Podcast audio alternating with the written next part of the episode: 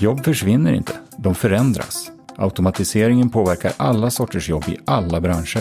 Det som går att definiera, det går att programmera och även automatisera. Och för att stå bättre rustade inför framtidens arbetsmarknad behöver vi fokusera mer på framtidens färdigheter.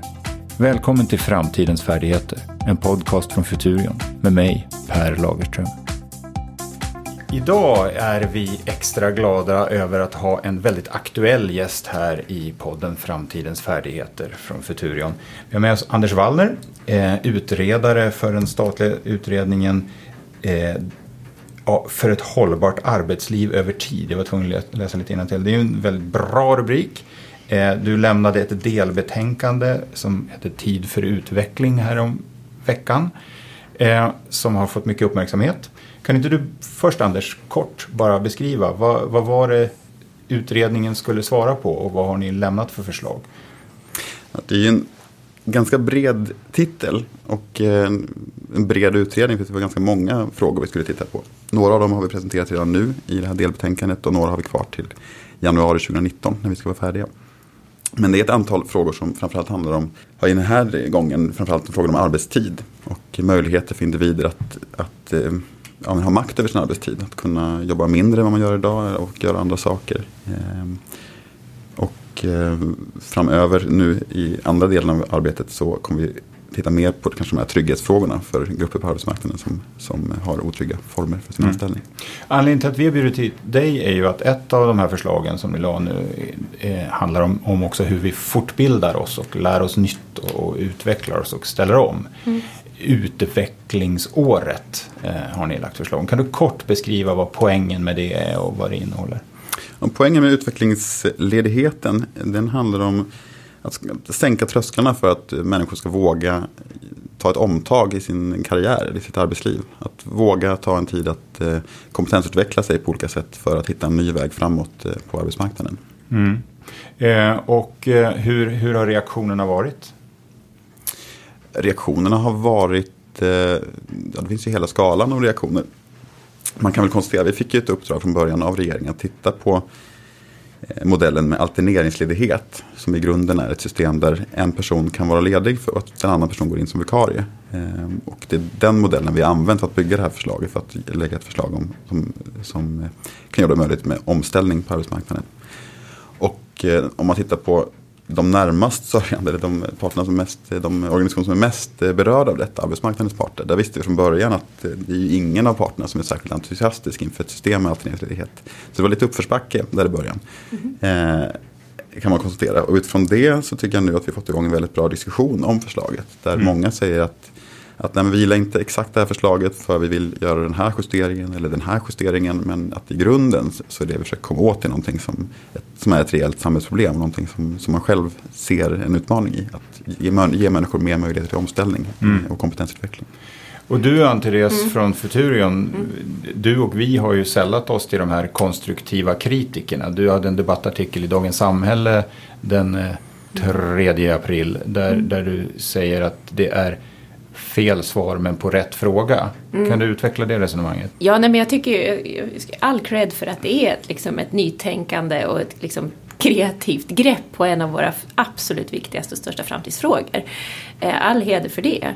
Eh, men sen så var väl jag lite skeptisk till själva att, att, att ta ett break, en time out, att lämna liksom arbets, arbetet ett tag för, för att kunna fylla på. Det, vi behöver snarare liksom få till det här livslånga lärandet, var jag då inne på. Att vi behöver liksom lära hela tiden. Eh, det var väl det som var min mm. huvudsakliga. Eh. Och, vad, säger du Anders om den, den typen eller just den konkreta invändningen? Nej, jag, jag, ser nog inte att det finns någon motsättning egentligen. Jag tror att det kan behövas både och. Jag tror att många grupper ser behovet av att man kan liksom läsa på deltid vid sidan av sin, sin ordinarie anställning. Vårt förslag tar ju mer sikte på personer som Eh, vill ta, liksom ett, ett, göra ett avbrott från det man gör annars för att verkligen gå upp i det nya. För att också känna, är det här ett, ett kliv på arbetsmarknaden som jag är beredd att göra? För att vi har ju lagt förslag där man under ganska trygga former jämförelsevis får en tid när man kan vara ledig och får ersättning motsvarande a-kassan för att eh, göra någonting annat och känna, är det här rätt kliv? Ska jag nu, ska jag nu säga upp mig eller, eller lämna den anställning jag har för att gå vidare på det här spåret. Och, eh, Får man inte så här, man får väl, eh, jag kan ju då sälla mig till den gruppen som gjorde ett eh, eh, omkast i mitt liv då, där jag tog tjänstledigt och eh, ja, fick eh, därmed också CSNs liksom, medel för att Mm. ombilda mig. Precis, den möjligheten finns ju. Mm. Och så började vi egentligen arbeta och titta på vilka olika ledighetslagar finns det och hur kan man bygga det här systemet. Och möjligheten finns ju studieledighet, den har man ju rätt till till och med. Om man har en tjänst. Så vårt förslag siktar ju till exempel på de som inte har några CSN-pengar kvar. Eller för vilka det eh, CSN inte räcker, att, man, att det funkar inte ekonomiskt att gå ner till den nivån att det här är en högre nivå att, att eh, få ersättning på. Eh, Det här, det här tydliga kompe, kompetensväxlingsspåret som det här ändå... Var kommer det ifrån, den tanken, istället för ett kompetensutvecklingsspår? Att, att i små steg i, inkluderat i, i jobbet lära nytt. Vad, vad är tankarna bakom det? Alltså att, att växla. Det, fin, det finns ändå något omställningsväxla Ja. från någonting till någonting annat. Alltså, vårt förslag handlar egentligen, det kan handla om både och. Det kan både vara en person som vill komplettera det man kan för att kanske ta ett kliv på sin nuvarande arbetsplats som inte behöver vara en jättestor förändring. Man kanske vill jobba med ett nytt, eh, ha ett nytt ansvarsområde eller klättra på arbetsplatsen. Men vi vill, för oss var det viktigt att också täcka de här personerna som går och funderar på ska jag ta klivet nu att följa min, den drömmen jag, jag också har haft. Eh, vill jag vara kvar i, i tio år till på den här arbetsplatsen och fortsätta göra samma saker? Eller vågar jag ta det här klivet till att göra någonting helt annat? Mm. De har varit väldigt viktiga för oss att kunna träffa in. Mm. Och, och för dem så tror jag att det är ett, eh, då tror jag det är bra att göra det, att ta klivet, göra någonting helt annat tag och sen kunna känna efter, efter den tid man har varit ledig. Att vill jag nu gå tillbaka till det gamla eller vill jag fortsätta den här, Mm. det här spåret som jag har varit inne på? Ann-Therese, inte, svarar inte det ganska väl mot, det finns ju undersökningar som TCO har gjort bland TCO-förbundens medlemmar, att det är väldigt många som skulle vilja byta jobb och karriär och sådär, men som inte gör det, som ändå blir kvar. Är inte det här, den här typen av förslag, svarar inte det ganska bra mot det? Jo, det är klart att det är många som, som vill eh, kunna byta jobb. Så, men, och, och fram, men framförallt skulle jag säga att det är väldigt, väldigt många av TCOs medlemmar som vill kom, kunna kombinera arbete med studier. Och att det ska kunna ges eh, utrymme för det. Eh, ett annat eh, en viktig sak att att komma ihåg att vi har ju idag också en kompetensutveckling eh, ofta till och med inskriven i kollektivavtalen. Men, men som inte utnyttjas idag. Jag tror att det är, liksom, är det sex, fyra av tio tjänstemän som uppger att man överhuvudtaget inte har kompetensutvecklat sig under de sista tolv månaderna. Och vems fel det nu är så att säga. Om det är för att man upplever att man inte tar tid, liksom, man kan inte lämna jobbet.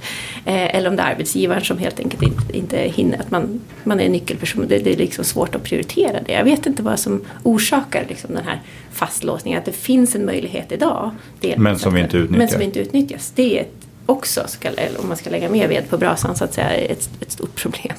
Och det var inte det som ni skulle lägga förslag på, men vad, vad säger du om det Anders? Att det kanske är egentligen ett större, att det finns en otroligt outnyttjad potential.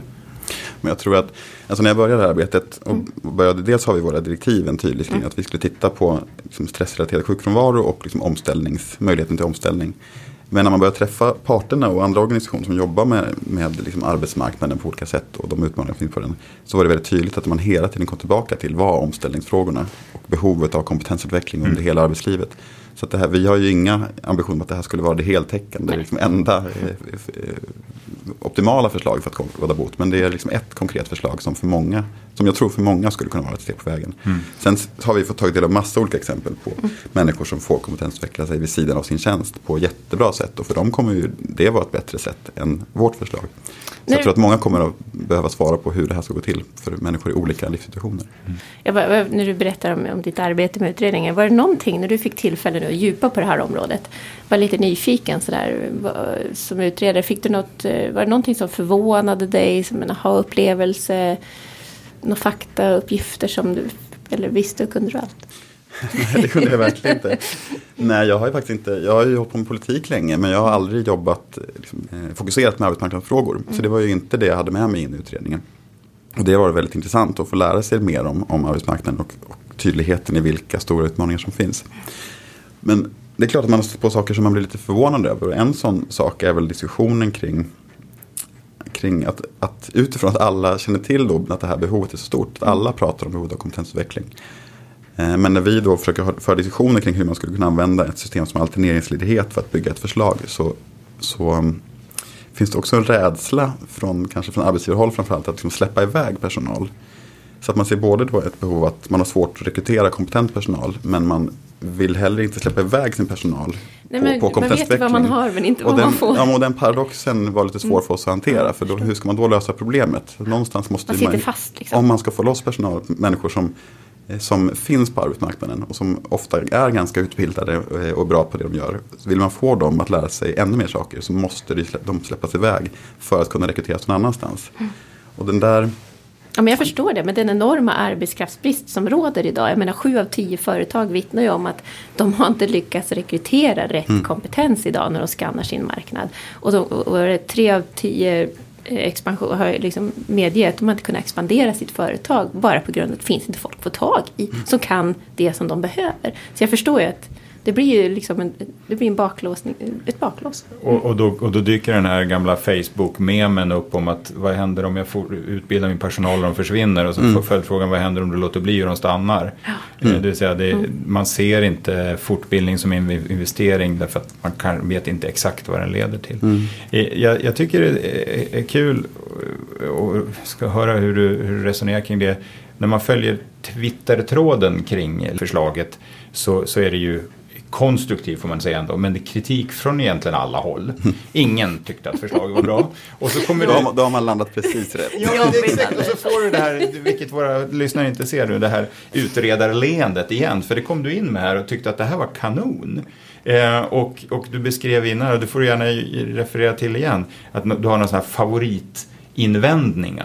Eh, Är det så man ska se på den här typen av förslag? Att, att eh, lagom, hade alla gillat det så hade det inte behövts och om alla sågade så hade debatten dött. Nu, du trivs i den här konstruktiva Ja. kritikstormen. Alltså jag tycker ju om processer och det är det som lockade mig att tacka ja från början. Att det verkade vara en svår process att leda. Liksom Utifrån de här utgångspunkterna, vad man ska titta på, vilka problem man ska försöka lösa och landa i någonting som har en möjlighet att, att leva vidare. För det var någonstans mitt, mitt, mitt enda villkor egentligen. När jag fick läsa direktiven och fick frågan om jag var intresserad. Så sa jag, ja, jag tycker det låter jätteintressant men då, då vill jag i sådana fall, jag vill ju inte göra någonting som är en ren liksom, beställning till regeringens drömmodell. Utan mitt, min utgångspunkt kommer vara att jobba för att hitta någonting som har en parlamentarisk framtid, det som skulle kunna genomföras. Då har det ju hört till att, att, gå, in i den processen, då kommer många att tycka väldigt mycket. Och vi visste ju att när vi, det finns ju tusen olika avvägningar när man bygger ett sånt här system. Och vi visste ju att för varje gång vi fattar ett beslut så kommer vi göra vissa kommer tycka att det var ett bra steg och andra kommer tycka att det var ett, ett sämre steg. Till exempel den här möjligheten, ska, man det här tas ut, ska det bara vara möjligt att ta ut på heltid eller ska vi öppna upp för deltidsuttag? Visste vi att då kommer ju vissa tycka att det är att då blir förslaget ganska dåligt. För att, som till exempel TCO var ute och sa att för våra medlemmar så är det framförallt den här möjligheten till deltidsstudier, eller deltidskompetensutveckling som är intressant. Å andra sidan vet vi att många av arbetsgivarorganisationerna tycker att det är mycket svårare att rekrytera eh, deltidstjänster förstås. Och det gör ju att då färre kommer att säga ja till ledigheten om, man kan, om många vill ta ut det på deltid. Så att det är liksom en av de här avvägningarna. Då visste vi att då kommer ju den kritiken förstås komma när vi går ut med förslaget. Eh, men jag tycker att det är bara roligt att se. Det gör ju också att remissrundan kommer bli jätteintressant. Om nu ett sånt här förslag skulle genomföras, vad har ni då för, hur vill ni då skruva det ytterligare? Men det är väl det också jag avslutade om jag tar vidare. Vi började idag liksom där med, med den debattartikel som, eh, som vi gick ut med från Futurion. Då, då handlar det ändå liksom om att vi tycker att det är viktigt att, vi, att att arbetsmarknadsparter är delaktiga och, och liksom själva börjar designa ett, en modell för ett livslångt lärande. För det handlar ju också om att om man ratar ex, eh, eh, förslag så måste man ju också luta sig framåt och säga men hej, jag vill vara med och skissa, jag vill vara med och rita framtiden här hur vi ska lösa. För det här är ju, som vi sa då, en av framtidens absolut viktigaste frågor. Ja men exakt, och därför jag tyckte att er rubrik var ganska bra. Det här med fel svar på rätt fråga. Det var någonstans där vi hade hoppats att hamna. Och man måste också komma ihåg när vi inledde arbetet. Då fanns ju inga diskussioner mellan parterna om omställningsfrågor. De, hade ju, de strandade för ganska länge sedan. Nu är de igång igen de diskussionerna, vilket är jättebra. Landar man där i en lösning som har ännu starkare stöd så är det toppen. Men då blir vårt förslag ett väg att ta sig dit. Så du ser mer som att det är en start på en långsiktig process som var nödvändig att sparka igång? Jag, jag har fått uppfattningen att det, det behövdes något konkret att reagera på inom det här området. Man, för att eh, komma vidare i debatten. Ja. Det, just det, det finns ingen som tycker att frågan är är fel att ta i. Utan det är snarare teknikaliteter. En, en, en teknikalitet kanske man kan kalla det för, om jag förstod det rätt, är att, att det föreslås bli en förordning. När jag lyssnade på presskonferensen förra veckan, vilket enligt ministern Ylva Johansson sa, det, det öppnar för möjlighet att också skruva och anpassa efter konjunktur. Kan du kort bara eh, reda ut finessen med den där? Mm. Nej, men där är tanken att vi, från utredningens sida har vi lagt förslag på vad man skulle kunna göra under ledigheten. Och det, det viktiga syftet är att ägna sig åt kompetensutveckling. Men sen kan den se ut på väldigt många olika sätt. Att man kan, för olika personer olika, har olika behov av olika saker för att utvecklas. Det kan handla om att, att testa ett annat jobb eller att validera befintlig kunskap. Eller vanliga studier och så vidare. Och då kände vi att vi lägger fram vårt förslag att det skulle kunna omfatta de här fem, sex olika aktiviteterna. Men att en Lägger man det som en förordning istället för en lag så blir det mer flexibelt. Då kan en regering eh, under en period känna att men nu vill vi, under det kommande halvåret eller året vill vi rikta det här till bristyrken. Mm. Ja, precis jag skulle fråga. Kan det vara, då, skulle kunna vara en sån skrivning. Intressant. Ja, men då, då vaknar några mm. aktörer och tycker att då, då låter det spännande. Mm. Medan under en period där, man har, där arbetsmarknaden ser annorlunda ut, då kanske man kan vara mer generös och liksom öppen. Att nu, nu öppnar vi upp för att man kan vara mer fri i sitt val av aktivitet. För jag tror också att det finns ett värde i att att också se att för vissa människor kan det handla om att man läser någonting som inte på pappret ser ut som är exakt det man behöver för att ta sig vidare. Någon kanske känner att jag vill utveckla mina språkkunskaper som det kanske inte finns något behov av i min tjänst just nu. Och man kanske inte har en exakt jättetydlig bild av vad man ska använda dem till. Men det skulle kunna vara det som gör att man sen kan söka den här tjänsten som mellanchef som öppnar upp sig.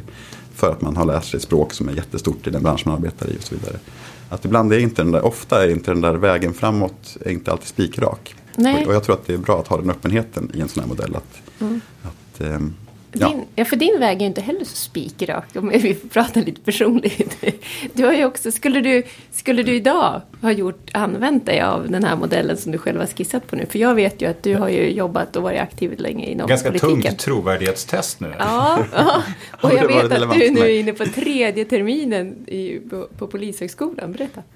Ja, för mig hade det nog inte gått eftersom jag lämnade ju ett förtroendeuppdrag som avslutades och, eh, inom, inom politiken och eh, ville påbörja mina studier för att bli polis. Något som jag egentligen hade tänkt börja med för länge sedan. Eh, hade jag varit i situationen att jag hade haft en, en heltidstjänst eh, så hade jag absolut kunnat nyttja den här möjligheten. Det hade gjort att jag då istället för att eh, sluta och liksom söka CSN-medel och eh, ta mig fram på den, liksom, i den ekonomiska verkligheten. Eh, så skulle det hade funnits möjlighet att ha en, en starkare ekonomisk period det första året under den här utbildningen. Och då, och då ställs då i ditt fall då Miljöpartiet som arbetsgivare då ställs inför okej, okay, ska vi då låta eh, Anders gå och plugga till polis för att sen komma tillbaks och Nej, precis. Då hade det varit upp till arbetsgivaren att fundera på, är det här till, tror vi, vill vi liksom eh, bidra till den här vägen framåt för den här mm. personen. Och i det fallet, om en person arbetar på ett eh, parti som till exempel polissekreterare eller liknande och vill skola om sig till polis. Då är det väl ganska tydligt att eh, den gamla arbetsplatsen kanske inte kommer få mycket nytta av den nya kompetensen. Utan då handlar det mer om huruvida man vill vara en god arbetsgivare som möjliggör den vägen mm. framåt. Mm. Mm. och ger mig då i det fallet en möjlighet att kanske ångra mig. Om jag under det första året märker att nej, men, polisyrket var nog inte det jag hade sett framför mig. Jag vill nog inte dit. Då hade jag haft möjlighet att kunna avbryta och gå tillbaka till min gamla tjänst och fortsätta arbeta där. Mm. Prova på. Och prova på. Mm. Mm. Nu, nu har du sagt att eh, Futurion och Anteres rubrik här var en av dina favoritrubriker i invändningarna. Har du några andra sådana här kloka invändningar som du nu liksom tycker är fruktbara och är en del av det här skruvandet? jag tycker en väldigt intressant kritik kommer från Akademikerförbundet SSR som är inne på frågorna om validering. För det har vi sagt att det är en del av det man, vi tycker man ska kunna göra, att validera kunskap. Eh, och de har jobbat jättemycket med validering för nyanlända, nyanlända akademiker. Och för dem blir det ju förslaget lite märkligt utifrån att de ser att kommer man hit med en, en eh, utbildning från ett annat land då ska man då först vara tio år på den svenska arbetsmarknaden i fel yrke innan man skulle kunna vara aktuell mm. på att ta utvecklingsledighet, validera sin kompetens och kunna söka sig vidare. Och det tycker jag är relevant kritik. Vi har ju sett validering lite bredare än så, att det kan också handla om och kompetens man har förvärvat under sitt yrkesliv men inte har formellt på pappret. Men självklart kan det vara en problematik att försöka nå den viktiga gruppen med eh, akademiker med utländsk examina som behöver valideras. Eh, där de resoner, har resonerat i sitt uttalande om att man kanske skulle kunna få tillgodoräkna sig arbetslivserfarenhet från andra länder i den här tioårskravet. Det skulle kunna öppna upp för att även en person som kommer hit eh, som inte har varit tio år på den svenska arbetsmarknaden skulle kunna få del av ledigheten och ta sig vidare. Mm jag hade det här jobbet där jag kom ifrån. Precis, för de, de, de har gjort mycket de har jobbat mycket med den här frågan och sett Mm. hur många akademiker det är som är på fel plats egentligen. Nå, någon annan sån här skruv, skruvfråga som gör att det här förslaget blir ännu bättre i, i processen? Om det blir bättre eller inte får vi se. Vi, vi tycker att vi, eftersom vi försökt lyfta blicken och jag ska göra någon slags helhetsbedömning eh, av de här olika skruvarna. Vi har ju lagt det förslag som vi tror är bäst utifrån de här olika avvägningarna. Eh, eh, men det är klart att det här kommer komma upp. Sen, det har figurerat lite saker som varit lite missförstånd också. Att kritiken från LO till exempel, att man är kritisk att, det, att vi inte skulle omfatta människor som inte har heltidsanställning och som inte har fast anställning. De 700 000 utanför. Ja, vilket Ja. inte riktigt stämmer. Vi har inga sådana krav på att man ska vara heltidsanställd eller, eh, ha, Mm. eller ha en fast anställning. Det hade ju varit en allvarlig kritik. För det hade ju utstängt väldigt många som Ja, jag tror verkligen kan, skulle kunna ha en, en... Det skulle vara relevant med den här sortens Mm. reform. Eh, så att det är ju bra att de är kritiska mot det. Men, eh, men det har vi redan täckt upp. Ja, det hade det. Hur många gånger får man, eh, göra de här, får man ta utvecklingsledighet då? Hur många gånger? Ja, vi har sagt att samma Ja. kriterier ska gälla alla gånger man söker. Så att har man liksom varit på en gång så är det tio nya år på arbetsmarknaden som Mm. gäller. Just det. Och ett år hos den arbetsgivare som man Ah, är hos så kommer- att det är samma, samma kriterier. Ah, så, så en gång var tionde år. För den som är riktigt flitig Mm. och har arbetsgivare som är välvilligt inställda. Så var tionde år. Ja, fast man får måste byta arbetsgivare var tionde år. Eller, nej, Nej, man kan nog vara kvar hos samma faktiskt. Det finns Ja. inte. nej. Jag tänkte Nej. mest för att garantera att den är, den är snäll varje gång. Ja. En sak som jag tycker är, har varit svår i arbetet. Det, Mm. Det är att det saknas en liksom funktion i den, på, på den svenska arbetsmarknaden för liksom vuxencoachning.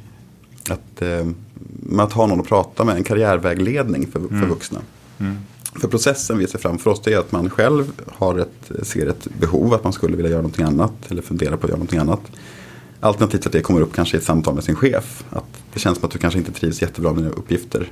Vad finns det för vägar framåt? Att det är ett sånt samtal som idén föds. Men att man själv som individ bestämmer sig för att men jag vill nog test, testa det här.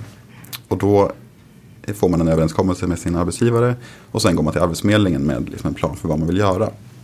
Och det är Arbetsförmedlingen som vi föreslår ska vara de som, som fattar beslut om det här stämmer överens med, med reglerna för ledigheten. Men det man egentligen skulle vilja ha, som, vi har, som inte riktigt finns i Sverige, det är att ha någon att prata med Ja, i det här tankearbetet. Vart vore det rimligt för mig att, att ta vägen utifrån den kompetens jag har och vart jag vill någonstans. Där det finns ett förslag att Arbetsförmedlingen ska ha en sån funktion, en vägledningsfunktion. Men den kompetensen finns ju väl egentligen mest i omställningsorganisationerna. De som jobbar med att, Mm. att arbeta med människor som har blivit uppsagda eller som är nära att bli uppsagda. Att, och den där har vi, det har varit svårt tycker jag. För att det skulle nog ge väldigt mycket att ha någon I att bolla skede. med i Mm. tidigt skede. Mm. Eh, så att man inte fastnar i, ja så att man verkligen hittar någonting som tar en vidare. Den enda gången man, alltså rent personligt då, den enda gången man har fått reda på vad man skulle kunna göra det är när man sitter hos en rekryterare. Så där man får berätta vad man har gjort eh, och sen säger man att jag skulle vilja jobba lite åt det här hållet och då säger oftast den personen, nej men herregud du är ju bra på de här sakerna. Det är ofta saker som man överhuvudtaget inte reflekterat över som jag inte ens vet om att jag gör. Eh, som har fått en att kunna slå in på en ny bana då. Eh, och då inser man hur mycket värt de där samtalen är som är prestigelösa och som, och som jag menar, jag har ingen bråttom någonstans men jag skulle bara vilja åt, mer eller mindre åt något håll. Och det är ju, eh, men det, är mycket värt, men det är en bra i- idé. För den här, en sån här matchnings och coachningsfunktion som då ligger utanför en, den nuvarande arbetsgivaren och hitom en myndighet känns ju också ganska vettig därför att det är klart att den nuvarande och hittillsvarande arbetsgivaren ser ju ett spår. Mm. Eh, Medan den här kompetensen jag har kanske är jätteanvändbar på ett annat sätt i en annan bransch. Mm. Och, och den där branschbesläktningen den tror jag... Den ser man inte Nej. själv. Du, du har inte möjlighet att kunna överblicka det. Man- möter många som skulle kunna Ja, så, så, skulle kunna börja göra det. Att vi, att vi ser på det här mycket mer kreativt än vad vi Mm. gjort tidigare. Och även om vi ser liksom att omställningsorganisationerna kanske är det närmaste vi har, men de är ju också branschspecifika. Vem ska, om man då är en om man jobbar inom vården och kanske skulle vilja ta sig till eh, Men du är en jättebra ett annat, säljare. annat yrke. ja, men precis. så. Ja. Eh, det ska man då så. sitta och prata med den organisationen man, är, man tillhör nu eller den man vill till? Och vem är det som ser att man kanske skulle kunna komma någon annanstans? Det är där liksom paraplyperspektivet på... Vem såg att du skulle kunna bli en bra polis? Det, det har du förstått från början. Ja, det är en bra fråga. Det är nog helt eh, ett eget påhitt. Men som verkar stå sig. Ja, men det, det tror jag, jag tror det är jättebra. Jag tycker Om vi slutar i den andan också. För det, någonstans måste ju hela det här systemet också, apropå den nedslående statistiken, bygga på att det finns en inre drivkraft för att vilja ställa om och byta mm. spår och sikta. Ja, och för det, är, är lättare svar på frågan hur ser man att någon skulle kunna bli en bra polis? När, man, när, man, när jag nu har studerat, gått tillbaka till, sko, till skolan och pluggat de här senaste åren. Så tro, min fördom var att jag skulle möta 22-åriga lumpenkillar bara på polisutbildningen. Och blev väldigt glatt överraskad. Dels att det var så mycket bredare upptagning än så. Det är ju väldigt många på polisutbildningen som har läst andra saker tidigare och har jobbat som andra saker.